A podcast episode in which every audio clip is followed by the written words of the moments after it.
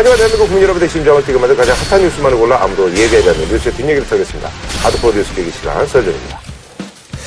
자, 음, 20일 새벽 0시 예, 22분경 김영삼 아, 전 대통령이 사망을 하셨습니다.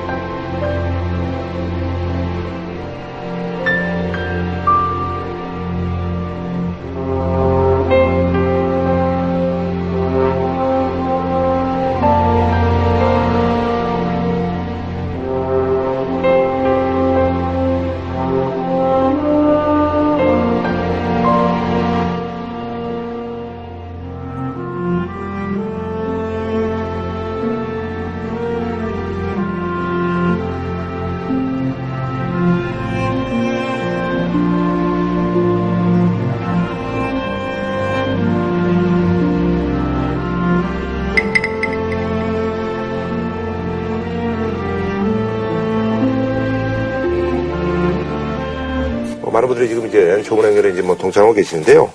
사실 이제 몇 년 전까지만 해도 뭐 현안대에서 이제 뭐 쓴소리도 좀 하시고 그러셔가지고 그래도 좀 건강한 줄 뭐 많은 분들이 알고 계셨는데 갑작스럽게 돌아가셨어요. 워낙 뭐 건강은 네. 하신 분이시고 조깅하시고 뭐 예. 산에 다니시고 예, 예, 옛날에 예. 민주산악회라고 그래가지고요 음. 대단했거든요. 근데 이제 지난번에 뭐 이제 제가 기사 보니까 우리 어떤 그 등산 대중에 아주 치열한 뭐 공헌을 하신 인물이라고 네. 또뭐 산악회 쪽에서 뭐 평가를 하고 있다고. 사실 예. 그 당시에 등산 문화라는 거는 그렇죠. 민주화의 예. 과정 속에 어쩔 수 없이 생겨난 거긴 했던 게 그렇죠. 그 당시 도청이라든지 여러 정보기관 활동이 맞아요. 많았기 때문에 이렇게 산 타다가 야 뒤에 올라와 봐라 사명 쓰고 올려가지고 얘기하다가 또 다시 내려가 봐라 이렇게 하면서 등산하는 문화가 있었다라고 하는 건데 별걸 다 알아. 그때 보면 모임이라든지 이런 게 이제 뭐 있을 수가 없으니까 뭐 또. 그래서 이걸 계승해서 그런지 YS 계열의 정치하셨던 분들 새누리당에 계신 분들 있잖아요 뭐 서청원 의원 이런 분들 네. 있잖아요 그분들 아직도 산악회 모은데 열심히 세요 어허. 산악회 문화가 아직 살아있는 아니 것 근데 같아요 와이스 대통령은 머리는 빌릴 수 있다. 건강은 못 빌린다라는 아. 게 지론이셨기 때문에 건강을 굉장히 신경 썼거든요. 네. 근데 근래 몇 년 동안은 조금 편찮으셨어요. 그렇죠. 어, 특별한 뭐 이제 노태우 대통령처럼 어떤 뭐 이제 큰 지병이 있었던 게 아니라 이제 노안으로 해서 그냥 이분이 2014년에도 그때 한 1년 가까이 병원에 계셨죠. 아하. 그게 네. 작년 이맘때쯤이었죠. 그때. 그 아들인 김현철 교수가 페이스북에 그 음. 아버지랑 같이 V자 하고 있는 음. 예, 그런 모습을 같이 사진 올려가지고 네. 어, 입원해 계시지만 어쨌든 아직 정정하시다 이런 음. 사람들이 얘기를 했었는데 그때 이렇게 얼굴을 뵈니까 사실 이제 제가 이제 사진으로 뵀던 이제 그 YS 모습은 아니세요. 물론 이제 염색을 그간 해오셨는데 많이 좀, 아, 좀 몸이 안 좋으셨구나. 그간 이런 것들이 좀 느껴지더라고요. 예. 연세가 있으시니까 뭐 좀 자연스럽긴 한데 대통령 재임한 순서와 역순으로 지금 서거하고 아, 있습니다. 그러네요. 그러니까 이제 김영삼 대통령, 김대중 대통령, 노무현 대통령. 네. 네.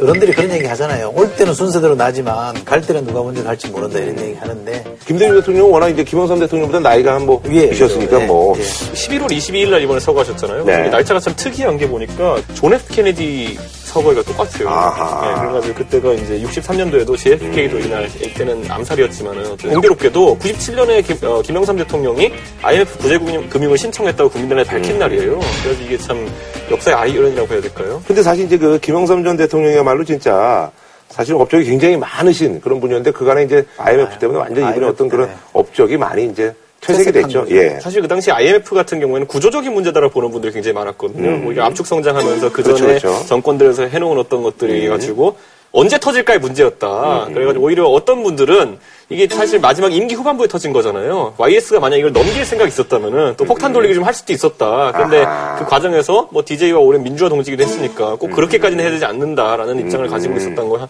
하는 분들도 있는데 사실 그 덕분에 어쨌든 우리가 체질 개선할 수 있는 계기가 생기게 되고 또 어쩌다 보니까 YS와 DJ가 평생의 라이벌이었지만은 이렇게 턴을 잡아가지고 각자 한 가지 해결해야 될 문제들을 하나씩 해결해 놓고 간 거죠. DJ는 이후에 경제 구조를 재편하는데 역할을 하게 되고 YS 같은 경우에는 군부청산이라든지 그쵸. 뭐 그런 거 아니면 금융실명제라든지 예, 예. 이런 것들은 솔직히 YSC가 아니면 안 된다라고 하는 분도 굉장히 많아요. 뭐 그런 부분들에 대해서 이제 많은 평가가 이루어지고 있죠. 근데 IMF를 초래한 책임은 분명히 있죠. 아, 그거를 피해갈 수 있는 길은 없는 거고요.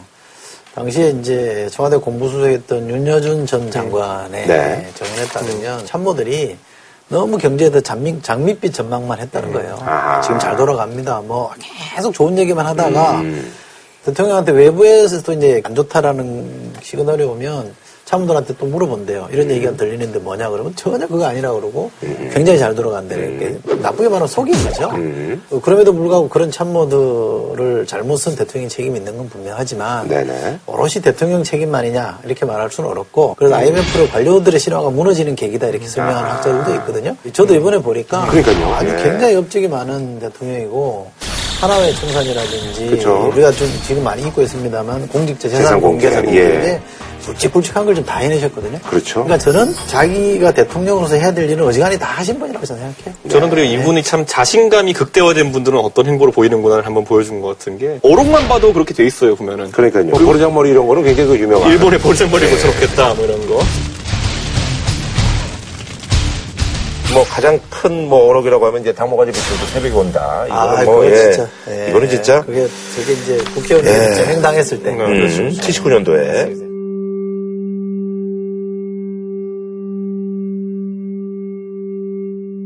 그게 그거잖아요. 국회의사당에서 건너편에 이제 절두산 그 성지가 음. 있으니까 절두산을 바라보면서 나의 목으로 이렇게 하지만은 닭을 먹어지 비틀어도 어, 그 새벽은 온다.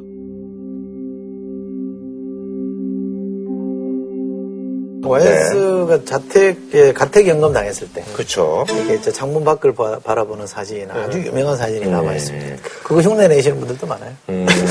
워낙 그 사진이 강렬한 아, 예, 기억나네요. 예. 가택 연금 당해가지고 네. 나가지를 못하는 거예요. 음. 이거 미국 가서도 이렇게 얘기하셨대요. 음. 이거 미국 가서도 공식 정상회담 이런 자리에서 계속 이렇게 얘기하셔가지고 음. 번역하는 사람들 도대체 어떻게 번역해야 되는 거냐.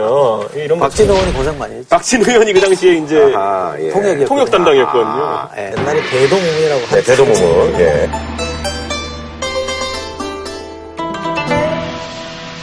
박진 의원이 대도무문을 어떻게 번역했는지 그 뭐라고 고속도로에 톨게이트가 없다. 처음에는 obstacle이라는 단어를 써가지고 장애물이 없다 이런 식으로 음. 표현을 했는데 클린턴이 듣고도 이게 워낙 철학적인 표현이니까 못 알아들으니까 음. 이거를 고속도로에 톨게이트 없다. 뒤에 거는 농담이죠. 그게 농담 아니면 오역이에요. 네, 와이스 DJ 두 사람을 떼놓고는 설명이 안 되거든요. 음. 한국에 두 사람은 같이 갔단 말이에요. 우리나라 이제 한국 정치계 큰 진짜 예. 그 동교동 그 그렇죠. 당시에는 이제 김대중 대통령을 따는 사람들 동교동계 예. 어, 그 김영삼 대통령을 따르는 사람들 상도동계 그렇죠. 동네를 따라서 이제 이렇게 음. 부르는데 근데 그때 동교동에서 반대 진영이 있었던 권노갑 최고위원이 전 최고위원 하는 말씀 들어보면 굉장히 인간적이었다는 거예요. 음. 이분이 기억하는 게 이거더라고요. 약속 시간은 절대 안 늦어요. 음. 항상 15분 전에 음. 나타나시는 분이고 음. 그 DJ가 김대중 전 대통령이 자기가 뭐 미리 가보려고 어지간히 노력했는데도 항상 가보면 먼저 가 있다는 거예요. 와이스가 먼저 와 있었다는 그런 거에 있어서 뭐 자존심 싸움이 좀 대단했군요. 예. 그리고 이제 집에 가시면 와이스는 커피를 직접 물 끓여서 음. 뜨거운 물 부어서 타주는 게 굉장히 인상적이었다고 하는데 음. 전두환 대통령 시절에 삼김이라는 용어를 쓰긴 했습니다만 엄밀하게 네. 말하면 양김입니다. 양김이죠. 예. 네. 왜냐하면 JP 김정필 전 총리는 여권에만 주로 있었던 사람이기 그렇죠. 때문에 좀 이게 결이 다르죠. 음. 근데 이 두 사람이 굉장히 다른데 어떤 게 많이 회자되냐면 87년에 왜 직선제 개헌투쟁을 네네네. 했었습니다. 그때는 양김이 모여가지고 이제 민취협이라는 걸 직선제 개헌투쟁을 할 때 전두환 대통령이 6.29 선언을 그렇죠, 그렇죠. 건데 예. 그때 이제 천만 서명 운동을 하자 이런 거예요. DJ는 그 물리적으로 안 된다. 어떻게 아, 천만이 서명을 하냐. 아, 그렇죠. 이렇게 얘기하니까. 기구가 사실 뭐 지금이야 5천만 하지만 그 당시 뭐 4천만 그렇죠. 정도밖에 안 됐으니까. 천만 안 된다. 네. 이렇게 하니까 YS 대통령이 그냥 해라. 누가 세보나 이렇게 했다는 거 아니에요. 음. 천만이 이제 백만인지 안 세보니까 그냥 천만이라고 하이튼 다 이렇게 주장을 하신 분이고 제가 처음 국회에 이제 비서로 들어갔을 때 가장 많이 들었던 말이 뭐냐면 저 앞에 이제 어떤 의원이 걸어가다가 저 앞에 YS가 나타나잖아요. 그럼 쫓아간대요. 쫓아가서 꼭 인사하고 이렇게 앞에서 이제 뭐 안부 여쭙고 이러면 꼭 뭘 준대요 이렇게. 근데 DJ는 나타나면 다 도망가 버리고 아. 왜냐하면 앞에 가면 불러다가 상임위에 그 법안 어떻게 됐냐, 아. 잘 되고 있냐라고 깐깐하신 스타일 따지니까 다 도망가버리고. 제가 봤을 때 이제 두 분은 그 성격적으로 같이 갈 수 없는 캐릭터가 완전히 아, 다르죠. 예. 그 오. 남재희 전 노동부 장관이라고요. 음. 언론인 출신이 있어요. 예, 예, 예. 책에 보면 DJ에게 YS를 평가해 보라 그러니까 음. 그는 어려운 일을 너무 쉽고 간단하게 말한다. 음. 음. 그러니까 YS한테는 항상 쉬워요. 음. 어렵게 얘기하는 스타일이 아니거든요. 하면 된다 이런 음. 스타일이거든요. 그만 해라 이런 스타일이고 YS에게 DJ를 평해 보라고 하니까 그는 쉬운 일도 괜히 어렵게 얘기한다. 아, 근데 두 분이 정확하게 하시는 서로를. 그렇죠. 대단하시네, 진짜. 하나는 영남이라는 우리나라 현대사에서는 위너 쪽이었고 다수파잖아요. 그리고 김대중 전 대통령 호남이라는 소수파였기 때문에 여기는 항상 어렵게 문제를 풀어왔고 이분은 뭐 돈도 많았잖아요. 그렇죠, 뭐 아버님이 지금 그 멸치 여장 하셔가지고 순, 순전히 자기 돈으로 정치하신 분이거든요. 그러니까 별로 어려움이 없었어요. 그러니까 너그러운 보수라서 항상 이렇게 편하게 하면 된다 이런 자세였다는 거죠. 그러니까 DJ 같은 경우 약간 수세적 위치에 들어갈 수밖에 없었던 게 뭔가 우리나라에서 활동하면서 야권 정치냐 그러면은 보통 뭐 지금이야 종북이랑 그 당시 빨갱이 논란 같은 것들로 이렇게 엮여 들어가잖아요. 근데 그것 때문에 DJ도 사실 뭔가 할 때마다 고생 많이 겪었잖아요. 근데 고생 엄청 하셨죠. YS는 YS 입장에 또 대담하게 나갈 수 있는 그런 위치에 있었던 것이 그 모친 되시는 분이 예전에 그 무장 공비한테 흉탄에 돌아가셨거든요. 그런 이력이 있다 보니까 매사에 굉장히 이제 자기 의사를 자유롭게 밝힐 수 있는 위치에 있었던 것이고 그것이 아마 성격에 드러나는 것이 아닐까 하는 생각이 들어요. 근데 예. 정치인도요, 이게 라이벌이 있으면 좋아요. 그럼요. 예. 같이 큽니다. 이게 동반성장이라고 그래요. 방송도 마찬가지고요. 네, 그쵸. 예. 방송도 사실 저희- 저희 그 윗세대만 하더라도 그 60년대생 그 전후로 해가지고 그 굉장히 그 유명하신 그 개그맨들이 좀 많이 계시거든요. 그쵸. 어, 근데 이제 그 후 한 10년에서 또 이제 우리 이제 제가 이제 뭐 이제 태어난 70년대생부터 해서 이제 음. 71년, 72년 딱 그때 또 이렇게 또 있고 그래서 그런 것들이 많이 좀 도움이 되죠. 이렇게 이제 군단으로 묶여서 가면은 아무래도 좀 김원하 씨 라이벌은 뭐예요? 아니, 그 라이벌이 아니라, 저희 이제 뭐 예를 들면은 뭐 강호동 씨나 저나 신동엽 씨나 뭐 다, 그렇지, 그렇지. 박명수 뭐 다, 네. 여기 다 이제 저희 연배니까요. 뭐, 그리고 뭐 71년, 72년 뭐 이휘재, 뭐 유재석 뭐 다 이런 친구들 이제 곧또래니까, 예. 어쨌든 이제 그 두 분이 워낙 이제 그 장점들이 이제 그런 어떤 인간적인 어떤 흡입력이라든지 이런 것들이 있었기 때문에 사실 그 뭐 어려운 시기도, 그러면 이제 목숨이 왔다 갔다 하는 그런 시기도 그 사실 이제 동교동계, 상도동계 이렇게 해서 뭉칠 수 있었던 그런 게 아닌가 하는 생각이 듭니다. 저는 그 예. 상도원계 이런 거 손명순 여사 같은 경우에도 매일 아침에 집에 미역국을 60인분 끓이고 이랬다는 거 얘기 듣고 나가지고 그냥 아무나 하는 거 아니구나. 아유, 아무나 아니죠. 그래도 저 진짜 그 여사님들도 보면은 저 이호 여사님은 진짜 좀 뭐랄까 약간 좀 이렇게 본인이 학자죠. 본인이 지적이고. 학자시고 약간 좀 지적이시면서 이렇게 좀 어, 그런 느낌인데 소명수 여사님은 좀 약간 진짜 이렇게 뭐랄까요 조용히 좀 내절하시는 그런 느낌이 좀 그런데 여사도 있어요. 원래 이대 출신이시잖아요. 네네. 그러니까 대통령 영부인으로는 거의 처음으로 외교 행보에 나서기도 하고 이런 모습이 발현되기도 했죠. 어쨌든 이제 뭐 삼김 중에서 이제 김정일 전 어, 총리만 남으셨는데 김정필 전 총리가 이제 올해 이제 구순이 되셨더라고요 보니까 26년생이시니까 26년생이죠. 예. 네. 근데 이제 뭐 지금 뭐 휠체어에 이제 몸을 좀 의지하고 계신데 그에 비하면 진짜 전두환 전 대통령은 어리시지만 참 건강하신 것 같았어요. 물론 이제 뭐 어르신들의 어떤 그 한 해 한 해는 뭐 참 다르다고 합니다만 진짜 건강하신 것 지금 같아요. 건강하시죠. 예. 어, 전두환 전 대통령이 31년생, 그렇죠. 노태우 전 대통령이 32년생, 음. 김종필 전 총리가 26년생. 26년생. 예. 그러니까 뭐 고연배들 다 조금씩 조금씩 차이 나긴 합니다만 그렇습니다만. 건강한 정도로 보면 전두환 전 대통령이 제일 어, 건강한 거죠. 그럼요. 예. 원래 군인이라서 그런가? 되게 체력 아, 관리 를 노태우 전 잘하시는 대통령도 건지. 군인이었죠. 음. 아, 그렇구나.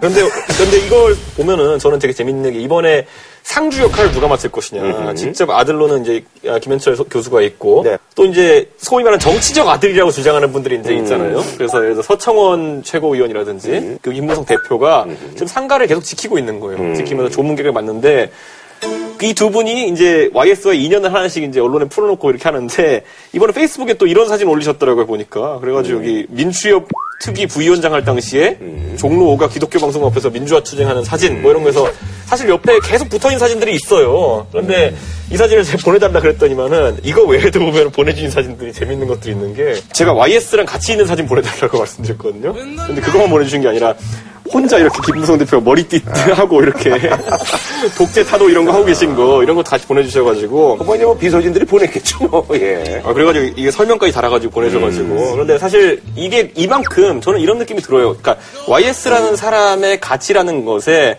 그만큼 나도 같이 따라가고 싶은 정치인들이 지금 많다는 거잖아요. 여당의 음. 1등 최고위원이랑 지금 대표가 지금 그렇게 한다는 걸 보면은 확실히 젊은 세대가 오히려 인지하는 것보다도 YS의 그늘이 굉장히 크구나라는 거를 음. 정치적으로 보면 뭐 아들이라고 해도 무리는 아니죠. 그렇죠. 근데 이제 상도동의 우리 흔히 말하는 족보로 따지면, 서열로 따지면. 저 밑에죠. 그렇죠. 이제 완전 밑에 중간. 연배로 보면 사실 막내 제일 막내죠. 정도 되는데 그래도 그분들 중에 성장한 걸로 치면 굉장히 대권 주자로서는 잘 성장하는 그렇죠, 케이스이기 그렇죠. 때문에 상주라고 할 만하다고 저는 생각해요. 그 저는 저는 예. 되게 재밌었던 게 올해 초에 그래가지고 김호선 대표가 저한테 물어보시더라고요. 준석이 올해 나이가 몇이고 이렇게 딱 사투리를 물어봐가지고 아마 대표님 YS 옆에서 민주협 하실 때 정도 나이 됐을 겁니다 이렇게 얘기했거든요. 그러니까 딱 그 정도 나이셨던 거예요. 처음에 이제 상도동계라는 곳에 다른 중이었어요. 30대 초반 중반 정도 회사 하시다가 이제 들어온 그 타이밍이었던 거죠. 음.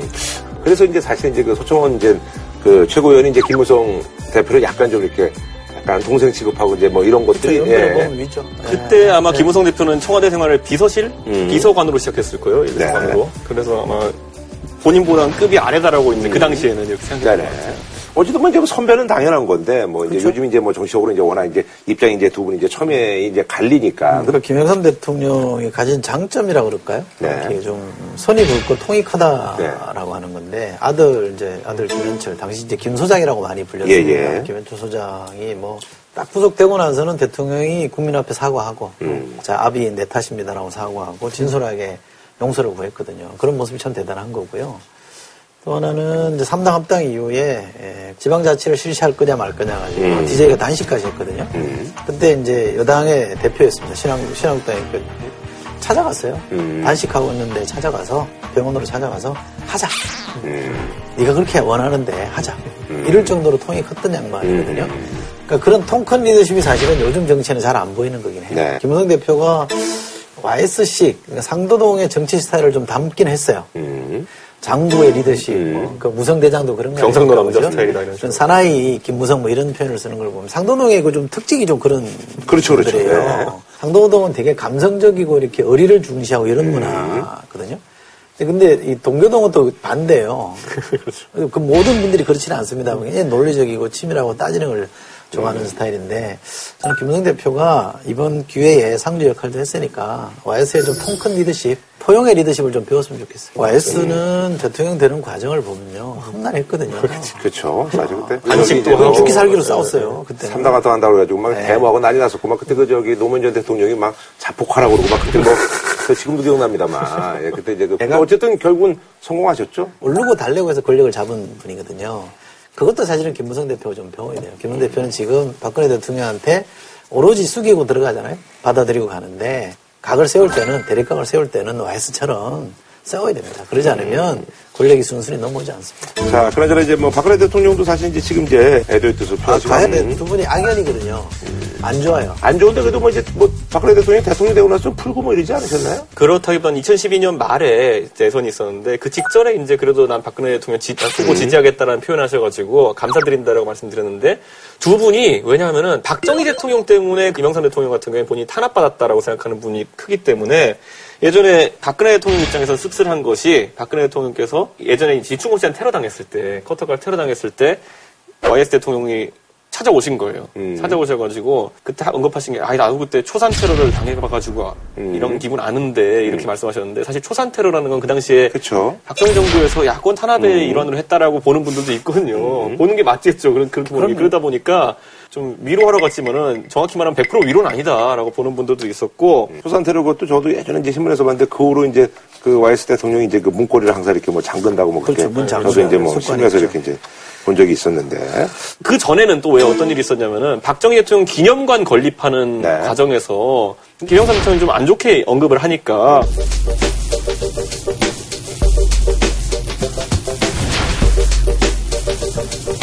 박근혜 대통령이 뭐라고 언급했냐면은 각종 여론조사에서 업적면이나 도덕성 면에서나 박정희 전 대통령이 1등을 차지한 반면 김영삼 전 대통령은 꼴찌로 나타나지 않았느냐. 그때는 이제 김영삼 대통령이 그 IMF 때문에 이제 인기가 좀 안 좋을 네. 때니까. 아주 인기가 안 좋을 때 바닥을 칠 때였어요. 그리고 또 뭐 박근혜 대통령이 어쨌든 지금 지금의 한나라당이라는 거는 김영삼 대통령이 3당 합당으로 만들었던 민자당의 그 후신인 신한국당의 후신이잖아요. 그쵸, 예. 그러다 보니까 여기 입당하면서 박근혜 대통령이 뭐라고 하고 입당했냐면 97년도인데 이때 IMF 때인데 국민이 피땀 흘려 일으킨 나라가 오늘 같은 난국에 처한 것을 보면 돌아가신 아버님이 생각나 목에 맬 때가 한두, 한두 번이 아니었다. 결국엔 내가 여기 들어올 수밖에 없는 이유는 내가 정치를 하겠다고 은둔생활 적고 정치하게 된 이유는 IMF 때문에 국민이 힘들어하기 때문이다. 라면서 간접적으로 이제 김영삼 정부의 책임론을 언급한 거기 때문에 뭐 나중에 갚았어요. 7푼이라고 그랬어요. 박근혜 대통령 7푼이라는 표현을 쓰고 하면서까지 격하게 좀 반응을 했던 게 있는데 뭐 결정적으로 이제 문제가 안 풀린 건 아들 김현철 전 소장 공천 때문이죠, 그러니까. 국회의원을 하고 싶어 했는데 몇번 좌절됐거든요. 그래서 지난 대선 때는 사실은 문재인 후보를 지지를 했어요.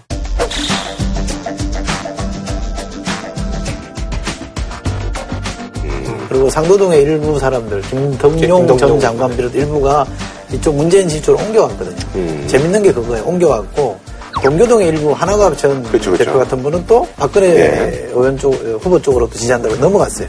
서로 이제 크로스가 된 거거든요. 그런 점에서 보면 앙금이 좀 있긴 한데 그러니까 대통령이 가서 뭐 저는 이런 말도 했으면 좋겠어요. 어, 아버지 시대 때 고통받은 거에 대해서 어, 이렇게 딸로서 좀 용서를 구한다 그럴까 이런 게 해서 좀 신원을 해주는 게 좋지 않을까 싶어요.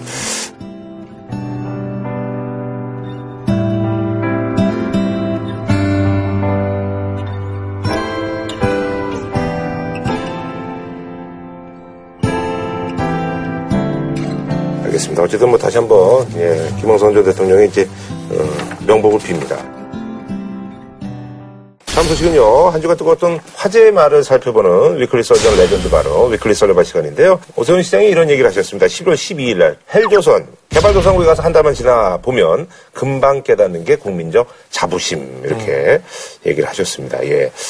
이런 얘기를 하면 사실 뭐 물론 이제 뭐 앞에 이제 다른 얘기가 있었겠습니다만 이런 얘기를 하면 아니, 앞에 얘기도 예. 아, 물론 이제 뭐 그런 얘기를 했었죠. 힘든 건 알겠는데 근데 사실 이제 청년들이 힘든 상황에서 이걸 보면은 뭐 이거는 조금 이제 아 이거 전형적인 꼰대 발언이죠. 너 눈치도 없냐 뭐 이런 좀뭐 얘기가. 그런 좀 얘기가 나올 수 있겠죠. 예. 제가 오세훈 시장 강연을 이거 전에 하는 것도 몇번 들어봤는데 자주 섞인 발언을 해요. 내가 서울시장 하면서는 뭐 이렇게 디자인 프로젝트 벌리고 좀 크게 크게 했는데 내가 이제 시장 물러나고 나가지고 르완다 가보고 이렇게 해보니까 좀더 근본적인 문제에 눈이 띄어지더라라고 하면서 이제 말을 떼는 건데 이 강연 자체가 특성이 좀 나이가 있으신 분들이 듣는 강연이었어요. 그러다 보면은 그 어르신 세대가 이뤄낸 성과라는 걸 강조하다 보면은 반대로 그때도 힘드셨죠 이런 식으로 나가는 경우가 있는데 근데 이게 청년들이 최근에 듣기 제일 싫어하는 말 중에 하나거든요. 뭐 열심히 하면 돼 뭐 이런 거 있잖아요. 청년들은 예. 구조적인 문제가 있다고 어느 정도 인식하고 있는 건데 아, 그래서 이제 뭐, 이제 뭐 다른 얘기입니다만, 사실 이제 그런 경우도 있거든요. 이제 맨뭐 이제 부부싸움 하면서 뭐 너는 왜 그러냐 이러면 하는 얘기들이 야, 내가 무슨 뭐 술 먹고 뭐 밖에 나가서 뭐 바람을 폈냐, 뭐 내가 도박을 했냐, 내가 뭐 바람 폈냐, 뭘 했냐. 야, 내가 좀술 먹고 늦게 들어왔다고 너 뭐 이런 식으로 하고 이러면 사실은 이게 싸우자는 예. 그리고 또 이제 뭐 자식들이 이제 부모들한테 얘기했을 때, 아니, 엄마, 내가 뭐 저기 뭐, 뭐 내가 뭘 잘못했어요? 내가 뭐 밖에 나가서 애들을 뺐어요? 내가 뭐 도둑질했어요? 내가 뭐 뭘 했어요? 뭐 이렇게 얘기하는 거 자체가 대화를 하자는 얘기. 예. 저도 제 자식이나 후배들한테 할 때 제일 인상 찌그리는 표현이 그런 거잖아요.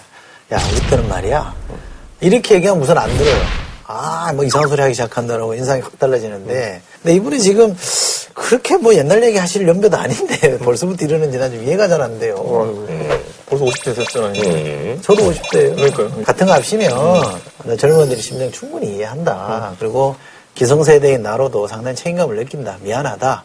그러나 이렇게 볼 측면도 있지 않느냐. 이렇게 얘기를 해야지 이게 설득력 있는 얘기죠. 이게 사실 이제 이걸로 뭐예요, 쓰면은 그게? 이게 다 이렇게 이제 중간중간에 좀 넣어서 쓰는데 이 얘기하면은 예, 이게 아니, 그 사실은 개발도상국 가지 말고 북유럽 복지국가 가보면 대한민국이 얼마나 후지다는 거 안 느낍니까, 그러면? 그런데 저는 개발도상국이라는 언급은 제 생각에 좀 과하다는 생각이 들지만 어쨌든 헬조선이라는 표현 자체가 굉장히 자조적인 표현이라는 것 자체는 다들 인식하고 있는 거고 이게 또 언론에서 좀 부풀려진 개념이다라고 하는 분들도 있어요. 어려운 건 맞지만 이걸 헬이라고까지 표현해야 되느냐. 왜냐하면 절대적으로는 지금 우리나라가 성장 침체기에 듣고 이렇게 된건 맞지만은 이거는 이 정도 성장한 나라 같은 경우는 대부분 겪는 과정이라는 것도 또 한 가지거든요. 그렇기 때문에 이런 부분에 있어가지고 좀 자긍심을 찾자라는 취지에서 언급한 것 자체는 뭐 충분히 나올 수 있는 말인데 아무래도 오세훈 시장이 최근에 갔다 오신 데가 르완다고 페루도 이러다 보니까 그런 것과 비교해서 이제 이해하는 분들이 좀 있어가지고 아니, 그러니까 내가, 말, 것그 말. 내가 왜 굳이 북유럽 복지국가를 얘기했냐면 이분이 무상급식이나 이런 복지에 대해서 본인 소신을 주장하다가 물러났잖아요. 그러면 자, 그럼 복지 선진국은 어떻게 하고 있는지 내가 가서 볼게. 근데 내가 보니까 내 주장이 옳더라라고 하는 게 맞는 거지. 복지 갖고 다투어서 그만뒀는데 개발도상국 가서 살아보니까 우리나라가 얼마나 좋은 나라인지 알겠더라. 이렇게 얘기하는 거는 좀안 맞는 거고요. 그 다음에 헬조선이라는 용어가 어른들이 들으면 좀 과하죠.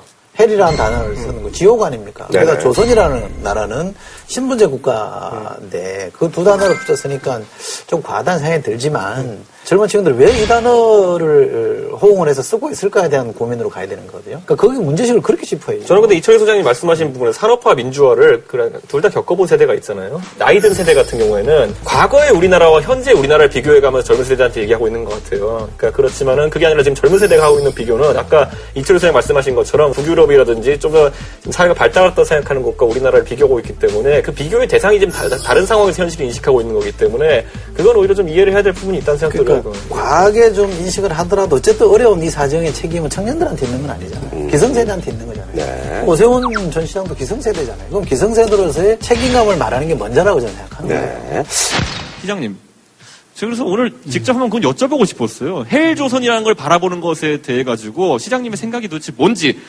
개발도상국에 가면 이런 기회가 기다리고 있다. 이제 이런 얘기를 했는데 1시간 한 20분 한 강의 내용을 불과 서너 문장으로 따옴표까지 해서 압축을 해놓으니까 제가 무슨 너희들이 개도국을 알아? 개도국 가면 얼마나 어렵게 사는데 너희들 지금 사는 나라 고맙게 생각해. 뭐 이런 취지로 말한 것처럼 아, 기, 사만 보면 그렇게 되어 있어요. 돼 있어요. 그래서 아이고 참 이제 또 선거가 다가오는구나.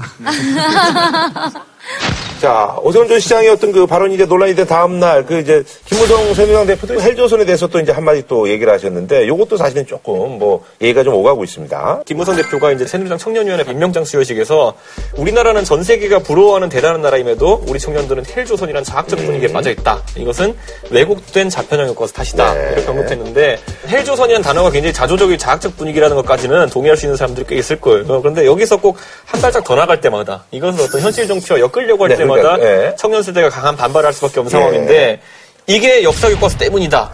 이제 현안과 엮여버리면서 완전히 뭐 근데 이게 다른 어떻게- 얘기가 돼버립니다. 어떻게 이렇게 연결이 되죠? 지금까지 항상 새누리당이 내용에 대해서 지적한 거는 어떤 산업화라든지 대한민국 역사 같은 것을 좀 더 더 기술해야 된다라는 측면에서 언급을 하거든요. 그 맥락에서 한 얘기인데 이것이 헬조선과는 아주 직접적인 연관이 있지는 않죠. 산업화 직접적으로는 영향이 있어요? 아니 산업화 과정에 경제 영웅들이 하는 분들이 있잖아요. 그분들 스토리를 바탕으로 좀 희망적인 그런 사고를 가져라라는 취지인데 제가 봤을 땐 직접적인 연관은 딱히 없죠. 그거는.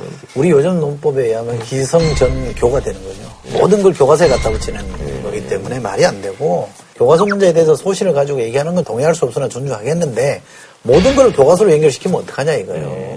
설득력이 더 떨어져요. 사람들이 볼 때 웃긴다고 생각하거든요. 아니, 그래서 제가 계속- 안 하시는 게 좋아요. 계속 줄기차게 하는 얘기가 뭐냐면 새누리당에서 아니면 정부 측에서 지금 교과서를 갖고 강하게 언급하시는 분들은 교과서 문제를 원하시는 방향대로 해결하면은 이것이 많은 사회적 문제를 풀 수 있는 것 또는 역사 인식을 완전 바꿔놓을 수 있는 것을 전가의 보도처럼 생각하고 있는 경우가 있는데 요즘 같은 세상에서는 유튜브 동영상 하나에 더 영향을 많이 받을 수 있고 영화 한 편에 더 영향을 많이 받을 수 있고 지금 예를 들어 사람 노무현에 대한 평가에 대해 가지고 변호인이라는 영화를 가지고 평가하는 사람이 얼마나 많으며 그리고 산업화에 대해 가지고 국제시장이라는 영화 한 편 보고 긍정적인 면을 인식하는 분들이 얼마나 많으며 세상이 약간 바뀌었다라는 걸 좀 인지를 해야 되지 않을까 생각이 들어요. 자, 그나저나, 전에도 저희가 이제 다뤘습니다만, 오세훈 시장은 사실 이제 종로 쪽으로 이제 이사를 했는데, 이게 이제 바로 내년 이제 총선을 앞두고, 해화동 로터리에 있는 그 아파트로 이제 이사를 가신 네. 나는 종로에서 이제 발을 빼지 않겠다는 음. 의지죠. 왜냐하면 이걸 언론에까지 알린 것은 다른 곳 옮겨가기가 좀 민망합니다. 이렇게까지 선명을 갖고 안 가기에는. 음, 근데 사실 이제 종로 쪽에는 사실 아까도 얘기했습니다만 외교 통이자 사실 여기서 이제 한 삼선 하셨고 삼선했죠. 박진 전 의원과 이제 여기서 결전을 하겠다라는 그런 그렇죠. 선전포고죠. 예. 그만큼 자신이 있다는 얘기인가요? 자신이 있다는 얘기이기도 한데 이미 박진 의원 같은 경우에는 본인이 삼선하면서 네. 여기서 터를 닦아놓은 게 있기 때문에 만약 당원 투표나 이런 쪽으로 가면은 박진 의원 좀 우세하지 않을까 하는 분들도 있고 반대로 이게 뭐 open primary 형식의 일반 국민 참여한 형태가 강해지면은 그래도 인지도 높은 오세훈 시장이 유리하지 않을까 이렇게 보는 분들도 있습니다. 네네. 당원 당규에 정해진 대로 경선하면 돼요. 음. 하면 제가 볼 때는 오세훈 전 시장이 질 거래요. 음. 전 질 거라고 봅니다. 그래서 일종의 이게 알바게요. 이게 내가 여기 나가서 이렇게 붙 어, 서 음. 어떻게 될지 모르는데 다른 데 주라. 아, 조금 더 좋은 데를 좋은 데. 주라. 이거예요. 아, 박진호 의원은 갈 데가 없어요. 박진 의원은 그쵸 사실 뭐 여기서 이제 계속 뭐 이제 뿌리를 낸 사람인데 갑자기 뭐딴데갈 수도 있고. 근데 예. 오전 시장은 어디 가도 사실은 경쟁력이 음. 있거든요. 그러면 김무성 대표가 맞죠. 김무성 대표가 한 론이 모친 상가에 가가지고 이거 많은데 거기 갈라 하나 이렇게 음. 그냥 속 시원하게 물었던 거죠. 왜냐면 김무성 대표 입장에서 이해가 안 가는 약간 측면이 음. 있겠죠. 왜냐면 박진우는 딴 데 갈 곳이 없는 상황에서 오세훈 시장 여기 선언을 어떻게 하냐라는 왜냐면 둘 다 당에 있어서 굉장한 인재들이 그렇죠, 예. 하나는 외교통이고 하나는. 전직 서울시장이다 보니까 그 조정을 좀 시도하려고 했던 것 같은데 다 나이도 뭐 비교적 50대로 젊으시고. 그렇죠. 그런데 오 시장이 여기에 돼가지고, 어, 그 정도면 험진데, 종로면 험진데, 내가 원래 당을 위해서 희생하기 위해 거기 나가려고 하는 거다라는 아. 언급을 했기 때문에, 이렇게 언급하면 한 번이 쌓일 때 쌓일 때마다 오히려 발을 빼긴 어렵기 때문에, 아까 이 소장님처럼 그렇게 예측하던 분들도 이제는, 어, 오 시장이 진짜 진심인 것 같기도 한데, 라는 식으로 좀 반반으로 나뉘는 상황입니다. 오세훈 전 시장은 종로는 사전 전패했다 이렇게 얘기하잖아요. 네. 그러니까 국회의원 선거 졌고 대선, 지방선거, 구청장 네. 선거에서 다 종로에서 새누리당이 졌다 이렇게 얘기하는데 거슬러 올라가 보면요. 국회의원 선거 대부분이 새누리당이 네네네. 이긴 됩니다. 예, 예. 정세균 의원만 19대 총선 때 이긴 거예요. 홍사덕 전 의원이랑 붙어서 이긴 네네. 거지. 그 전에 박진호 의원도 삼선했죠. 그렇죠. 노무현 전 대통령이 당선될 때는 보궐선거 때 당선된 거예요. 음. 그러니까 주로는 새누리당이 강세인 지역구예요. 옛날에 그 저기 종로하면 그 저기 이종찬 의원이 항상 그렇죠. 예 거기서 그 신앙구 예 많이 했었잖아요. 예. MB도 예. 됐었죠. 그러니까 여기는 새누리당이 약한 데라고 말하기 어렵습니다. 음. 어지간하면 해볼 만한 데라고 보는 데고 서울시장 정도 한 사람이 보기에는 쉬운 데예요. 음. 그러니까 그렇게 생각하면 안 되고 더 어려운 데를 가야죠. 아니 정세균 의원도 당대표 지내신 분인데. 아니 상대를 상. 상대를 말하는 게 아니라 지역구 사정을만 놓고 보면 어려운 선거구라 말하기 어렵거든요. 음. 강북이 이제 다른 지역구에 비해서 아니, 쉽다는. 얘기죠. 예. 예를 들면 새누리당이 전통적으로 이기기 어려웠던 지역에 가서 과감하게 한번 붙자. 아, 라고 하면 아마 다 박수 쳐줄 거요. 근데 이제 오세훈 시장 입장에서는 지난번에 한번 언급한 것 같은데 한 6년 정도 이제 정치를 쉰 게 되거든요. 이러면 그렇죠, 한 그렇죠. 5년 정도 풀로 쉰게 되기 때문에 더 쉬면 큰일 난다라는 생각을 하고 있는 것 같고 그 생각은 박진 의원도 똑같습니다. 박진 의원도 이제 4년 쉬어보시니까 이번에 또 쉬면 안 된다라는 생각을 하고 계신 예. 거죠. 두 번 연속 지시면 아무래도 조금 그러니까 힘들어지죠. 각자 이 쉬신 분들끼리 붙으면 여기 격렬해집니다. 이게. 네. 그러니까 오세훈 음, 전 시장이 선거를 좀 쉽게 했어요. 처음에 강남에 했죠. 국회의원에 그렇죠. 강남에 했죠. 네. 서울시장 선거 때도 분위기 좋을 때 했어요. 처음에 할 때는 강동식 전 그렇죠. 장관이라고 했고 두 번째 할 때는 한명숙, 전 총리랑 했는데 그땐 거의 뭐 신승이었죠. 근데 네. 한명숙 전 총리가 이 후보로 보면 그렇게 센 후보는 아니었거든요. 음. 그러니까 좀 부분이기 때문에 약간 고전하긴 했습니다. 뭐 이렇게 어려운 선거 아니었거든요. 그러니까 너무 쉬운 선거에 지금 길들여져 있는 것 같은데요. 음. 어려운데 도전해야 내부에서도 신망이 모이고요. 지지기사가 더 굳건해집니다. 음. 아, 그러면 그 정도 도전해야죠. 네. 자, 한 줄로 좀 부탁드릴까요? 저보다도 연배가 있으니까 반만할 수는 없고. 고대 선배잖아요, 고대. 선배죠. 네. 네. 이영애 씨가 왜 옛날에 너나 잘하세요라는 음. 표현이 있잖아요. 너나 잘하세요. 너나 그럴 수는 없고 유나 잘하세요. 너나나 유나나 뭐 그거죠. 아니 영어는 높임말이 없잖아. 그러니까 뭐, 예.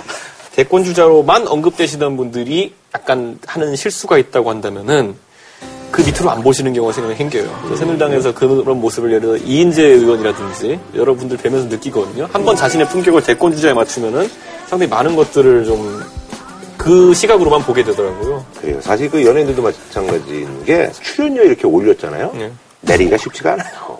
그 내리기도 하죠.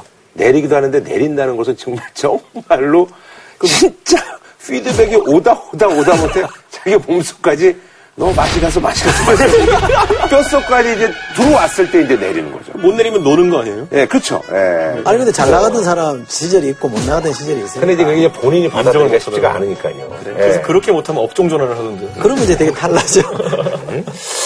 자, 다음 소식은요. 필리핀이 사실 그 굉장히 그 위험하거든요. 그래서 이제 뭐 70대 한국 남성분이 이제 실종된 지 10개월 만에 이제 숨진 채 발견이 됐습니다. 그래서 자, 이번 주제 필리핀 내 한인 피살 급증. 필리핀에서는 왜 한국인을 노리나입니다. 이번에도 역시 뭐 전문가 한 분 모시겠습니다. 뭐 지난번에 이제 그 조이 팔로우로 저희한테 또 많은 얘기 전해 주셨는데요. 또 차관 박사님 모시도록 하겠습니다.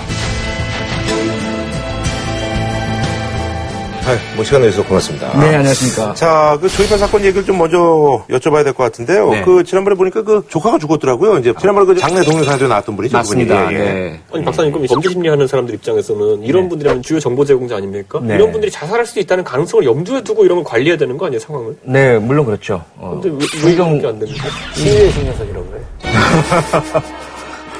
유모 씨 같은 경우에는 저도 사실은 좀 놀랐었는데요. 네. 그 캐릭터가 상당히 강한 성격의 소유자였습니다. 본인에 대한 방어도 대단히 강하고요. 몸에도 문신도 많고 어, 스스로가 목숨을 끊을 만한 사람으로는 간주하지 않았던 거죠. 그러다 보니까 이 조이팔과 강태용 주변 아직 미검자들 또 재산 환수 방법 여기에 모든 초점이 쏟아져 있다 보니까 유모 씨의 자살 가능성까지 염두에 두는 아하. 그런 요인은 없었죠. 아니 근데 박사님 이제 출연하고 나서 네. 예, 지금 어떤 상황이죠? 전반적으로 많은 사람들이 체포 검거되고 수사에 탄력을 받고 있긴 하지만 핵심 결국은 돈 아니겠습니까? 음. 자금 수적 등을 통해 확보한 것이 1,200억 원 정도고요. 네네.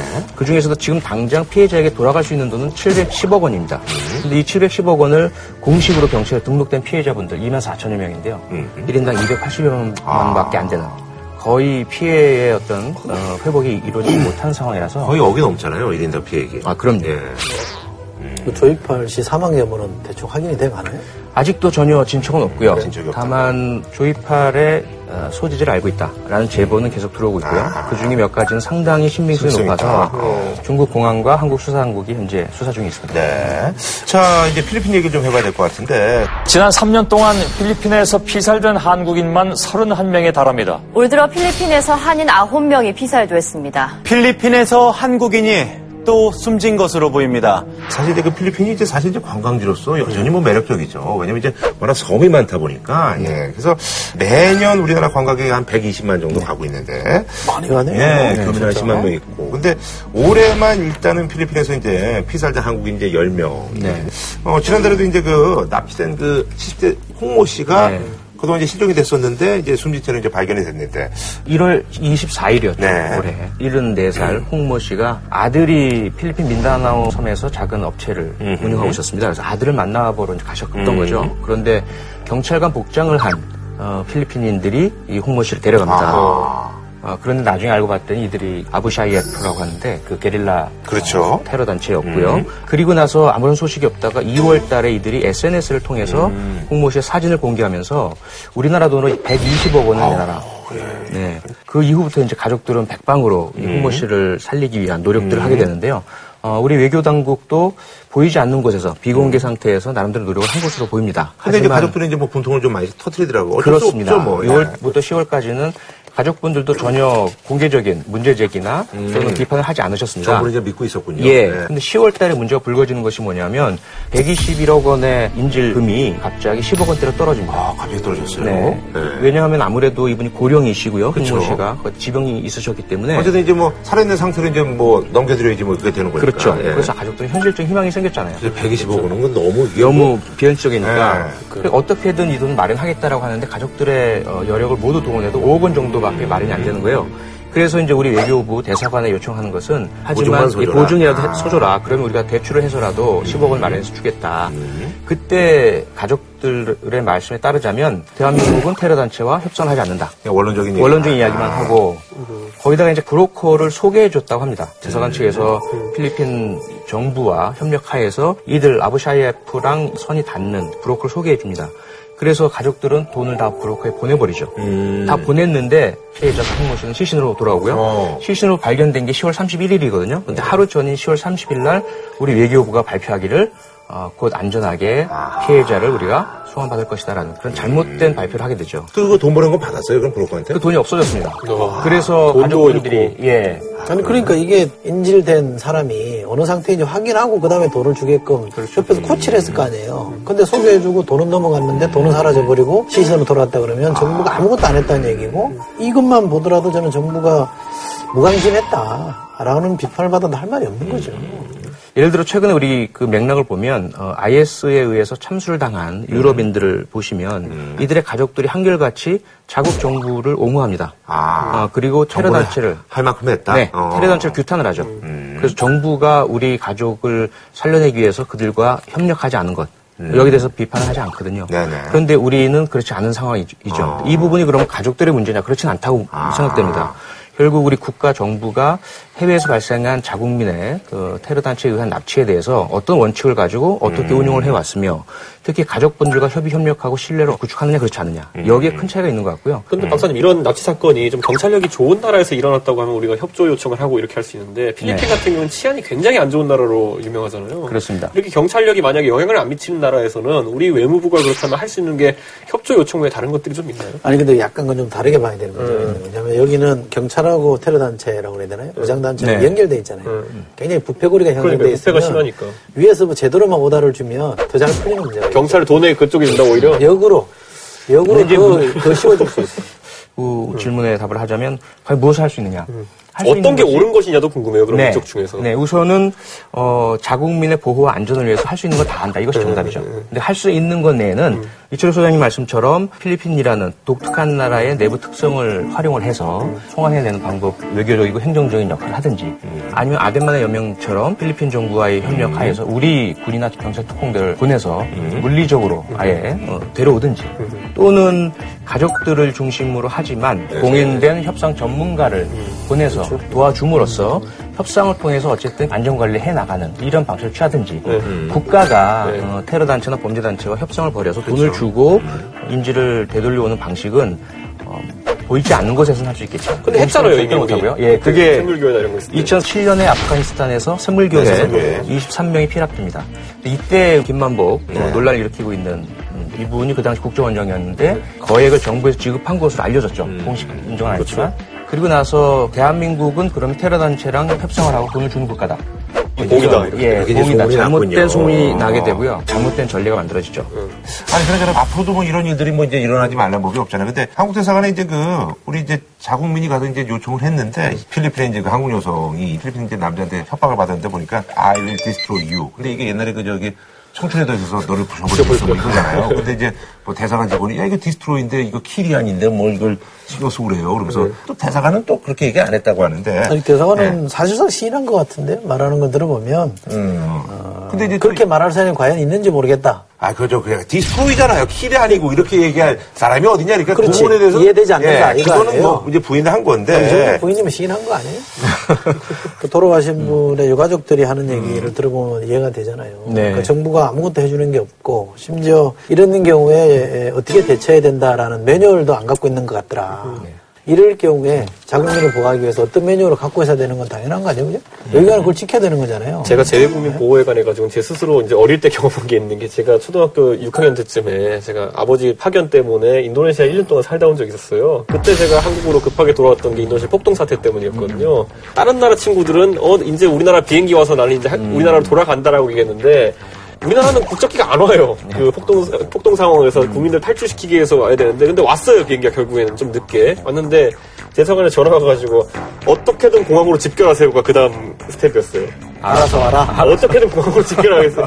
불 피워오르고 막 이렇게 밤에 되면 막 불타는 거 보이고 이러는데 어떻게든 공항까지 알아서 오시면은 국적기가 대기하고 있습니다. 그때 그 당시에 대응이어가지고 전 개인적으로 이게 국회, 국외 특히 치안이 확보되지 않은 나라에서 재외국민 보호에 대해 가지고 공관 직원이 많지 않고 이런 건 알겠지만은 사전 몇 가지 시나리오 같은 것들 특히 있어야죠. 탈출 시나리오라든지 아니면 구출 시나리오라든지 이런 것들은 매뉴얼이 좀 잘 되어 있어야 되는 것이 아닌가 이런 생각을 하게 되는 거죠. 네. 아니, 근데 그 필리핀이 아주 이게 심각하더만요. 아니 여기는 네. 근데 사실 필리핀 같은 경우는 가톨릭 국가라고 이렇게 보통 알려져 있지만은 실제 남부 지역에는 이슬람교도들도 한10% 정도 거주하고 있기 때문에 네. 종교 갈등도 존재하고 있고요. 그 안에 실제로 인종 갈등도 상당히 존재하고 있습니다. 과거에 미국 지배 받았던 것 때문에 총기가 자유롭잖아요. 불법 총기류는 거의 100만 정 넘게 되고요. 지금 현지에서 이야기는 우리나라 돈은 한 25만 원만 주면 누구든지 어, 죽여주겠다. 살인 청부업이 대단히 활성화되어 있는 곳이고요. 25만 원부터 뭐 금액은 좀 위로 이제 올라가는데 네. 나쁜 놈들은 한 25만 원에도 죽여준다고 그러더라고요. 그러니까 예. 본인들 생각에 네. 죽어도 괜찮다라는 네, 합리, 죽어도. 합리화의 명분만 되면 어, 25만 원만 주면 죽여주는 것이고요. 그보다 조금 더 양심의 가책이 걸리는 부분, 다 종교인들이니까 그럴 경우에는 이제 돈으로 상쇄시키는 문제는 장신의 가책을 돈으로 사는 거예요. 그렇죠. 나쁜 놈들이 25만 원에. 네. 거기다가 이제 검거가 되기 되는 일도 별로 없지만 검거가 된다 하더라도 또 돈만 주면 보석을 시켜줍니다. 보석금도 굉장히 뭐 낮더라고요. 예, 낮습니다. 어, 수십만 원, 수백만 원 정도면 살인 피의자도 보석으로 나오거든요. 거기다 교도소도 완전히 개방형이에요. 놀랐어요. 네, 가족들이 원하면 가서 같이 동침하고 밥 먹으면서 교도소에 있을 수가 거기서 있어요. 뭐 밥도 먹고 그랬는데 그래서 뭐 콘도도 아니고 왜 참, 그러니까, 참 나라다. 예, 그러니까 형벌을 두려워하지 않는 거죠. 줘요. 어, 기억하시겠지만 2007년에 우리나라의 그 안양 환전소 살인 사건이라고 굉장히 잔인한 살인 사건이 있었는데 예. 예. 그 패거리들이 모두 필리핀으로 도주를 해버립니다. 그런데 그 필리핀 내에서 다른 범죄로 검거가 돼서 교도소에 수감되거든요. 근데 우리 정부에서 송환 받으려고 하는데 이들이 절대로 한국에 보내지 말아달라. 왜? 필리핀 교도소는 천국 같으니까. 거기서 계속 있게 해달라. 평생 무기징역도 괜찮다. 이런 상황이 되어 있었던 거죠.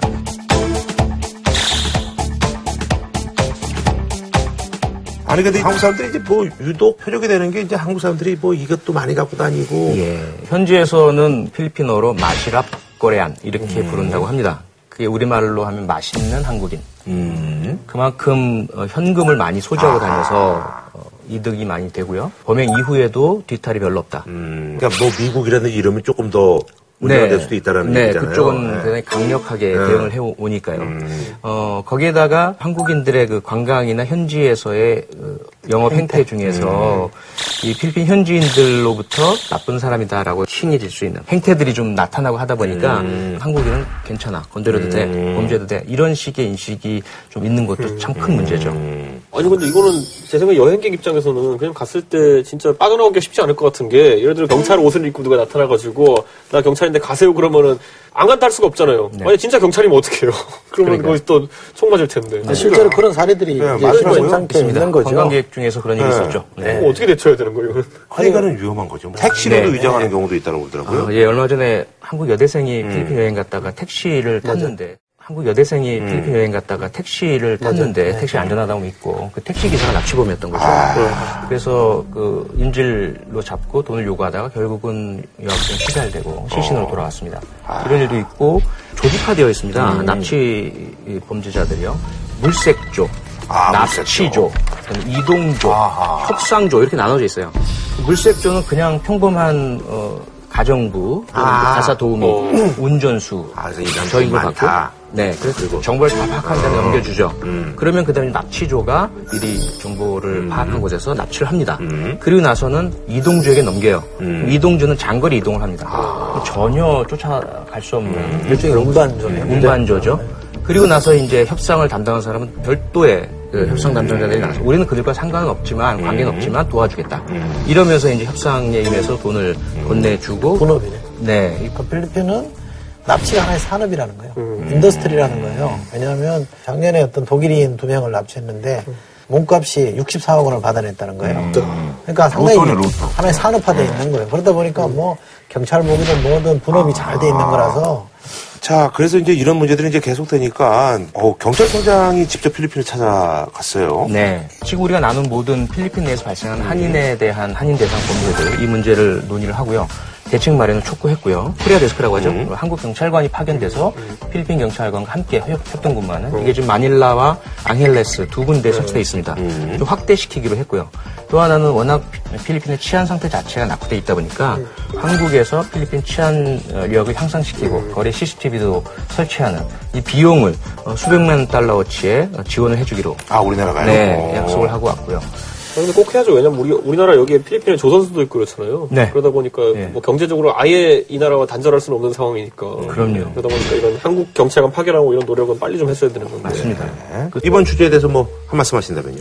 예. 국가의 존재 이유는 국민의 자유와 생명, 재산, 인권 보호에 있다. 그런데 우리 국민이 특히 빈번하게 필리핀이라는 특정 지역에서 계속 그 생명과 자유, 재산을 잃고 계시다. 그럼 국가는 분명히 대책을 마련을 해야 합니다.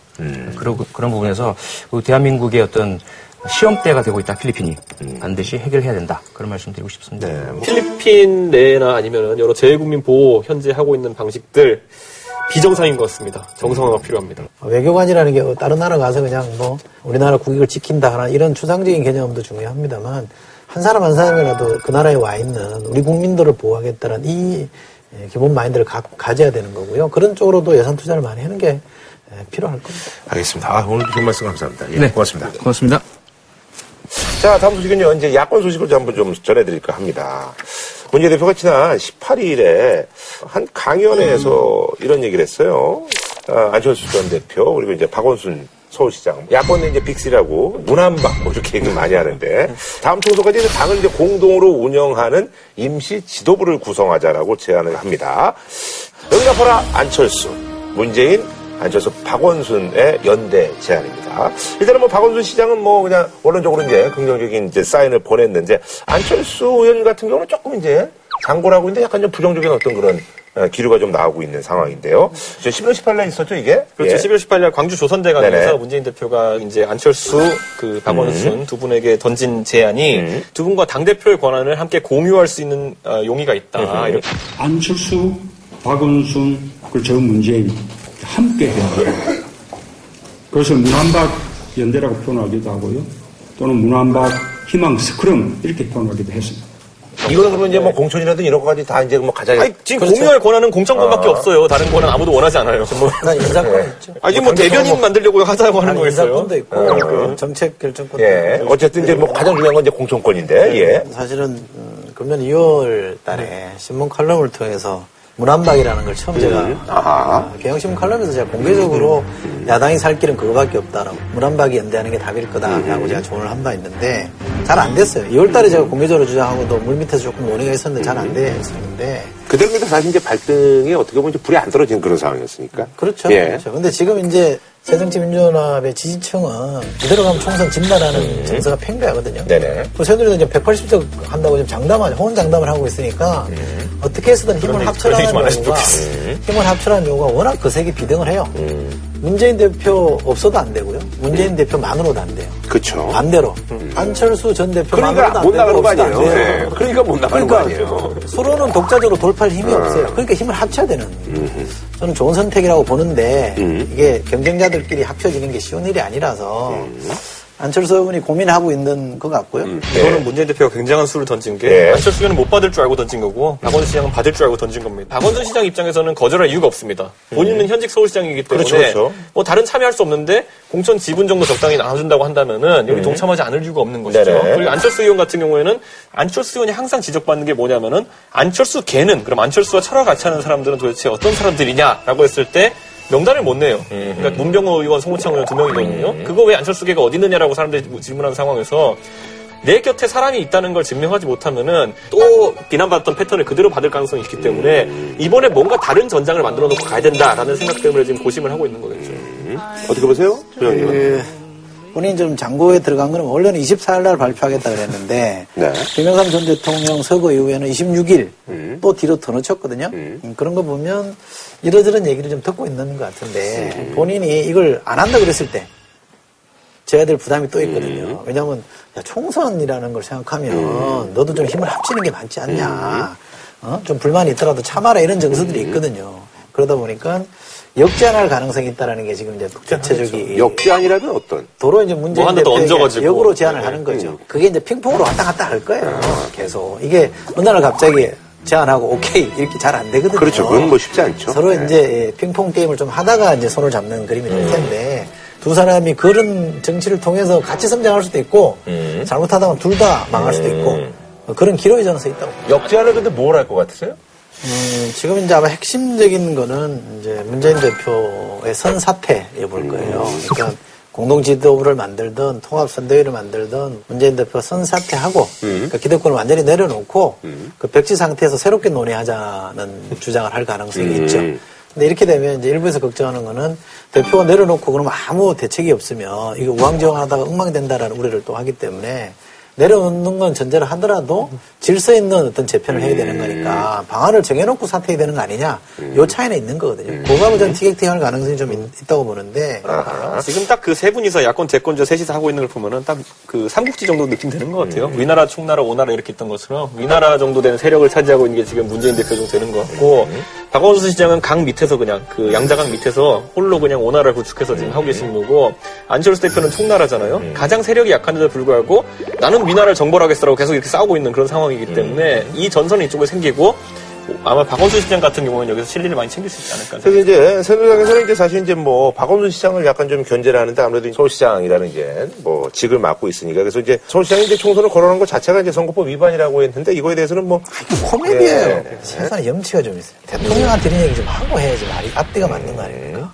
대통령도 총선에 개입하는 듯한 발언을 숱하게 하고 있는데 거기에 대해서 침묵하고 광역 단체장이 당 조직에 뭔가 역할을 하겠다는 것 같고 총선 선거법 위반이라고 하는 게 이게 말이 안 되는 거잖아요. 사실 이거 이런 거에 대해서 사실 이제 선관에서 예전에 이제 없어요. 뭐 유권에서 의뢰했는데 이거는 뭐 사실 이게 문제는 없다라고 현행법이 허용되는 범위 안에서 음. 돕겠다라고 선을 그었어요. 그러니까 이- 이거를 시비 걸 수 있는 건 아니죠. 그러니까 현행법이 허용하는 게 선거에 대해서 없기 때문에 이건 거의 뭐 상징적인 존재로서 가 있겠다는 얘기예요. 여기에 대해서 공세를 더 할 거라고 저는 보는데 왜냐하면 이 문안박이 야당이 꺼낼 수 있는 카드 중에 음. 새누리당이 위협적으로 느낄 수 있는 카, 드예요 그렇죠. 그러니까 보니까 굉장히 공세적으로 여기에 대해서 야합이다 그러고 흠집 내고 할 겁니다. 아니 새누리당에 있는 사람들도 이걸 볼 때는 그냥 곧 있으면은 5월 동주 상황이 발생하겠군이라고 생각하는 사람들도 있기 때문에 오히려 동주? 오히려 빨리 한배 태우자라고 하는 사람들도 있어요. 글쎄 뭐 두고 보자. 예. 그래요. 아니 그러면 이제 그 최고위원직에 계신 분들이 네. 소위 말해서 이제 뭐 해산하자는 건데 그래서 이쪽도 뭐 사실 내부적으로는 또 이제 또 새정치민주연합 입만 열면 하는 얘기가 선당 후사입니다. 음. 당이 먼저라는 거 아니에요. 성공 후사를 비틀어서 선당 후사라고 얘기하면 당을 먼저 얘기해야죠. 근데 이 사람들이 선당 후사 except me예요. 나 빼놓고 다 선당 후사 하는 얘기예요. 그럼 이러면 안 되거든요. 네. with me 돼야죠, with. 아니 맨날 근데 선당 후사 비판하시는 거 아니에요? 박근혜 대통령이 이런 거 정책에 너무 당이 쫓아간다 이런 거. 그건 선당이 아니지. 왜? 선 개인 후사예요 그러면? 그건 그 아니 그거는 쫄박이지 쫄박. 뭐가 졸박이에요 그거를. 쫄쫄쫄 따라다니는 쫄박이지. 예. 아니 근데 저기 내년 그 총선 결과 해서 이제 뭐 새누리당이 요즘 뭐 하는 얘기가 아까 이제 뭐 이제 180석은 우리가 이제 확보할 것이다. 라고 또 그래야지 또 우리가 이제 국정을 또 이제 원활하게 이제 또 이제 운영할 수 있다라고 하는데 이제 이 와중에 이제 새정치연합 쪽에 이렇게 되면은 이제 거의 뭐 진짜 풍비박산 수준인데 그럼요. 73석을 얻을 것이라는 그런 뭐 시뮬레이션 안이 지금 돌고 있어가지고 지금 이게 뭐 사태 파악에 지금 나섰어요.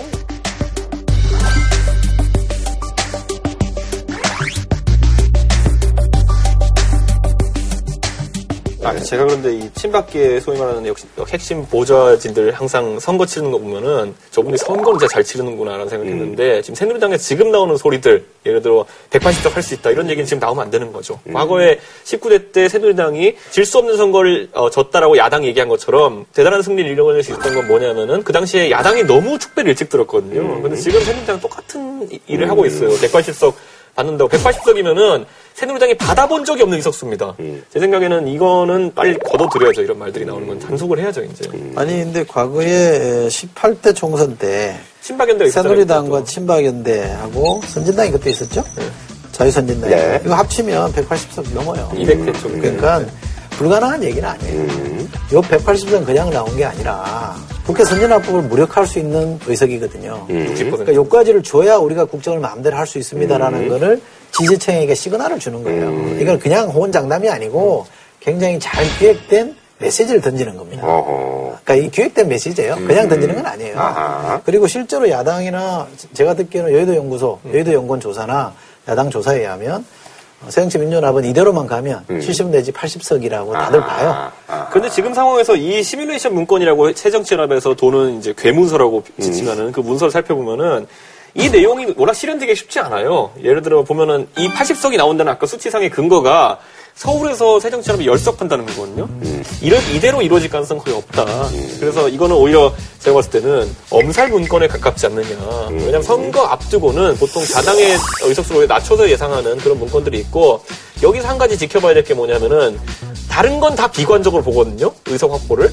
그런데 대부는 굉장히 희망적으로 보더라고요. 대부에서 한석이라 돼 있어요. 대구 경북에서. 김부겸 의원이요? 그 한석이 누구를 이야기하냐 김부겸 의원이라고 볼 수밖에 없기 때문에 그래서 이거는 어떤 사람들이 작성했을지 대한 방향성이 약간 보인다. 그래서 보통 비노에서 친노를 흔들기 위해 작성한 문건이다라고 보는 게 여의도 정가의 지배적인 관점이죠. 저는 엄살이라고 보지 않아요. 저는 이럴 가능성이 있다고 봅니다. 왜냐하면 이철희 소장이 만드셨다고는 18대 때, 18대 요즘 근데 때 분위기가 너무 안 좋아요. 그렇죠. 야당 쪽은 보니까. 18대 때 81석이거든요. 지금 현재 만약에 내일 투표가 이루어진다 그러면 야당이 참패할 거예요. 그게 몇 석일지는 모르겠으나 네네. 상당히 참 18대에 준하는 참패할 가능성이 크다고 보거든요. 그런데 시간이 좀 남아있기 때문에 야당이 계속 저렇게 지지부진 할 거냐. 어떻게든 선거 전에 임박하면 해보려고 노력하는 그러면서 그림이 나올 텐데. 문한방 뭐 이렇게 해서 그렇죠. 뭐 비슷하게라도 나오지 않을까 그렇죠. 뭐 예. 저는 지금 야당이 그런데 그 시간표를 굉장히 세밀하게 짜고 있을 것 같은 게 그런 정신이 없었구나, 네, 그치? 문한방이 지금 등장, 등장할 수밖에 없는 타이밍이 제가 예전에 지난 시- 총선 앞두고 비대위 했을 때가 12월 26일이거든요. 네네. 그래서 보통 이렇게 비대위 체계를 구성했을 때 1월 달은 공천 누구 갖고 싸우고요. 2월은 2월은 공천 누구 할까 갖고 싸우고요. 3월은 선거 치르는 아무도 당에 신경 안 씁니다. 그러다 보니까 1, 2, 3월을 각각 나눠 가지고 어떻게 활용하냐인데 그래서 안철수 의원이 판단하는 순간이 12월 초가 될 것 같은데 지금은 그때부터 긴급하게 뭔가 진행되지 않을까. 선거는요. 선거는 새누리당이 9단이면 새정치민주연합 초단이에요. 너무 현격하게 단수 차이가 납니다. 새누리당은 지금 저렇게 위에서 싸우지만 선거 준비 치밀하게 들어가 있어요. 여기는 안 해요. 엉망진창이에요, 사실은. 지금 지금부터 풀지 않으면 답 없어요. 자, 아니 아, 그래서 풀어드릴까요? 네. 아 여기 문의하라 그럴게. 가서 아니 그래서 뭐 이제 뭐 당명 바꾼다 뭐 이런 얘기가 나오고 있더라고요. 그래서 그 가능성이 있습니다. 왜냐하면 네. 발음이 어렵거든요. 새정치 민주연합 이렇게 하니 어렵잖아요. 두 배자람부터요. 네, 예. 그러니까 통상 많은 사람들이 현장 가면 바닥에서 여전히 민주당, 민주당 그러거든요. 네, 네. 누구나 그렇게 얘기해요. 근데 법적으로는 민주당이 등록돼 있어요. 다른 정당이. 김민석 의원이 하고 그렇지. 있는 당명을 바꾸고 나서 잽싸게 당명 등록을 다른 데서 해버렸어요. 아 김민석 전 의원이요. 네, 그쪽, 그쪽에서 했죠. 그 당사도 여기 마포 앞에 있잖아요.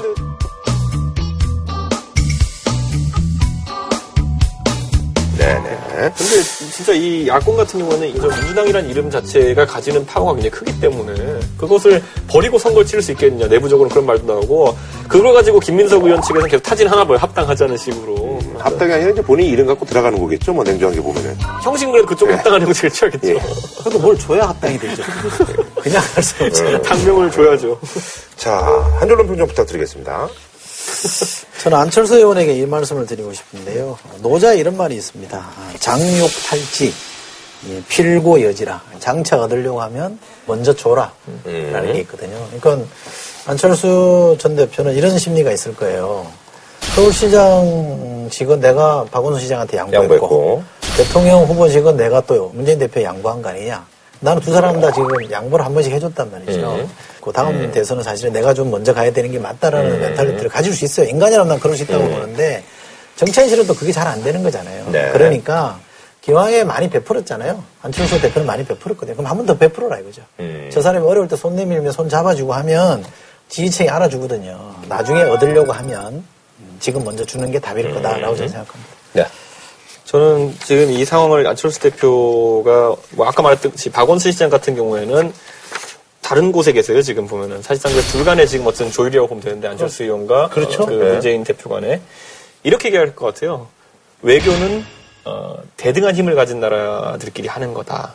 왜냐하면 지금 안철수 의원 같은 경우에는 표면적으로 는 굉장히 대등하게 이렇게 어, 문재인 대표와 메시지를 주고받지만은 실질적으로 당내 세력 구도라는 거는 안철수 의원이 굉장히 외롭습니다. 아까 제가 삼국지에 비교했지만은 삼국지에서 총나라가 계속 위나라 쳐들어가다가 결국에는 망합니다. 이렇게 하는 것처럼 어떤 역학 구도를 좀 인식해가면서 상황을 벌여야 되는 게 아닌가 생각이 들어요. 자, 저희는 다음 주에 찾아뵙도록 하겠습니다.